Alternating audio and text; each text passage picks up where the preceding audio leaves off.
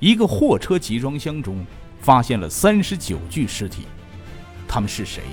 他们因何而死？在零下二十五度的车厢里，足足冷冻了十五个小时。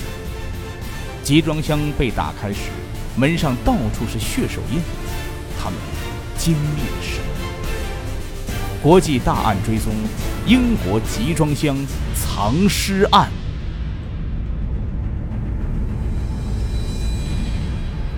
英国当地时间二零一九年十月二十四号上午十点多。一个骇人听闻的消息，震惊了世界。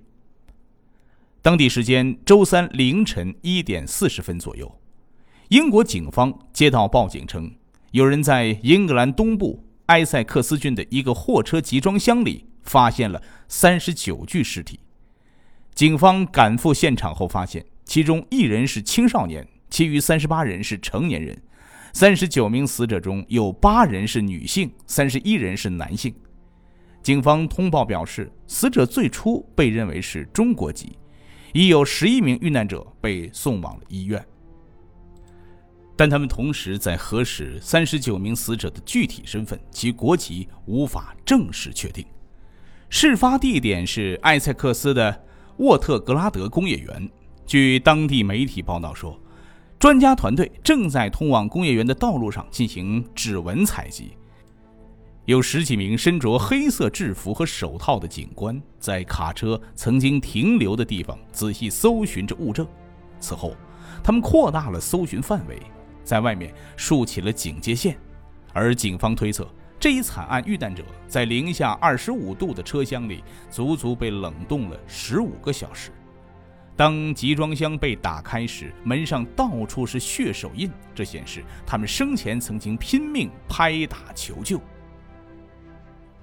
案发后，有英国居民闻讯赶来，在警戒线外给受害者献上了鲜花，还有英国居民在内政部外发起了守夜活动。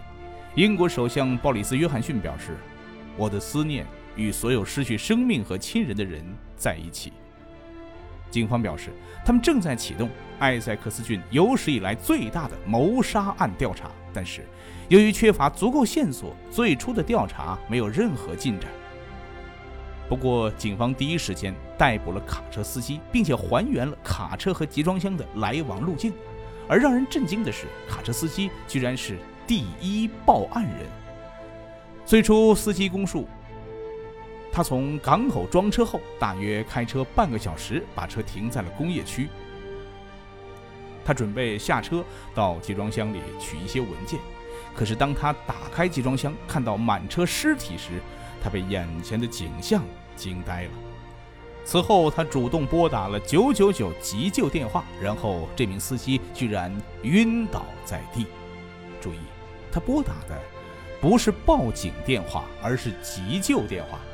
于是，一辆救护车于次日凌晨一点四十分左右来到现场，但是救护车到达现场之后，立刻报了警。这样说好像显得卡车司机并不知情，但是警方并没有完全相信他的话，所以还是第一时间将其逮捕。司机名叫罗宾逊，来自北爱尔兰阿马郡。警方第一时间出发，对罗宾逊的两处住所以及其父母的住所进行了搜查，并且以涉嫌谋杀的罪名将其拘留。要查清案件真相，首先，警方要弄清楚死者的身份。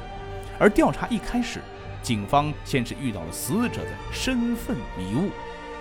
案件最初报道显示，遇难者是中国籍，但这其实是当地媒体的误读，或者是警方的误判。因为现场并没有身份信息材料，比如护照等。对于是中国人的报道，很快，中国驻英国使馆回应称，使馆已经派负责领事事务的公参抵达了埃塞克斯郡，并且与当地警方取得联系。而当地警方表示，正在核实遇难者的身份，还无法确定他的国籍。十月二十八号，埃塞克斯郡警方称。在涉案货车当中发现的三十九具尸体已经全部转移到了医院进行尸检。警方将通过比对牙齿、指纹和 DNA 的方式确定死者的身份。警方还收集整理出了受害者的衣物、手机等，总计超过五百件物品。但是核实死者身份的过程依然需要很长时间。为此，警方还呼吁知情者提供线索，协助调查。正当全世界的人都对货车里的三十九具尸体究竟来自哪里表示出极大的疑惑时，英国的一家媒体发出报道。报道称，车厢内极有可能有人来自越南。据这家媒体报道，一个总部设在越南河内的人权组织声称，一名二十六岁的越南女性极有可能是集装箱内三十九名的遇难者之一。因为这名失踪的女子的家人表示，他们曾经收到过自己的女儿从英国发来的诀别短信。据她的家人介绍。这名女子名叫范氏茶妹，家住在越南河静省的甘露县。虽然年仅二十六岁，但是她已经是家中的经济收入顶梁柱，并且走出了国门。她刚刚在日本辛苦打工了三年。虽然她自己看到了日本的繁华与现代，但却无法改变他越南家中的贫困。他的父亲范文新和母亲阮世芳基本以种水稻为生。每月收入合成人民币大约只有两千八百元，而要命的是，他的家中债台高筑。范氏茶妹在日本打工三年，也没有能够还清楚家中的债务。没有办法，他只能再去一个打工收入更高的地方。范氏一家人想到了英国，因为很多当地的越南女性偷渡到英国之后当了美甲师，月薪据说可以达到两千英镑，折合一点八万人民币。于是老夫妻俩东拼西凑，把家中唯一的值钱的财产——一间小屋抵押了来借款，凑了三万英镑，送女儿远赴英国打工，来为家庭还债。让二十六岁的女孩背起家庭的经济负担，老父亲或许还有些于心不忍，所以他跟偷渡的蛇头组织们交涉，选了最贵的一种方式。据蛇头说呀，这样的方式是 VIP 之旅。就像坐飞机的商务舱一样，保证安全，所以范家才拿出了三万英镑，而其他同样偷渡的一些家庭只拿出了一万英镑。据范氏茶妹的哥哥说，范氏茶妹先是离开老家去了越南首都河内，办好了伪造的证件，偷渡到了中国，又从中国到了法国，最后转到了英国。他每到一个地方，都会有人来接应他。路途当中呢，对方告诉他们。不要给家人打电话，等安全到达英国之后再联系他们。但是，他的母亲阮世芳没有想到，他等来的却是女儿的遗书短信。这个短信说：“妈妈，对不起，我的旅途没有成功。我很爱你和爸爸，但是我要死了，因为我无法呼吸。对不起。”他甚至在短信当中还留下了遗嘱，说自己希望归葬在越南甘露县的原镇。因为越南的风俗是归葬回出生之地，收到这条遗书短信的范文新和阮世芳是悲痛不已。而就在范氏茶妹的家人担心女儿就在死亡货车的三十九人名单之中，为她的死亡而哀痛时，还有许多个越南家庭也在同样的难过。越南人阮定佳与范氏茶妹一样，是越南河静省的居民。早在去年。他就想办法让儿子阮定良偷渡去了法国，在餐馆打黑工。两周之前，儿子给他发信息说要离开法国去英国的美发店工作，他为此还交了一万英镑。儿子离开巴黎的时候，曾经发了短信给他，此后就杳无音信，直到死亡货车的新闻出现，然后有一位匿名的越南人给阮定家打电话。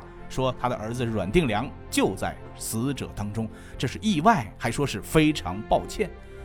父亲阮定家听完电话，吓得瘫倒在了地上。他的儿子年仅二十岁，二零一七年才十八岁的时候就离开越南，远赴俄罗斯打工，还去了乌克兰、德国和法国。这次去英国的时候，他告诉儿子，想去哪里都行，但是一定要安全。而据许多越南家庭讲述，在越南中北部的河静省、义安等省，偷渡出国打工已经司空见惯，海外打工寄回的钱甚至成为了当地很多家庭的经济支柱。之后，来自越南的消息越来越多。据报道，又有两名越南公民失踪，分别是一名二十六岁的男性和一名十九岁的女性，而他们极有可能也和货车藏尸案有关。之后，又有七户来自越南河静省的家庭和五户来自义安省的家庭向当地警方报了案，声称家庭成员疑似在英国失踪。截至目前，已经有十四个家庭向警方报了案。来自越南的家庭集体报案，是否暗示案件的新的走向？国际大案追踪下集继续。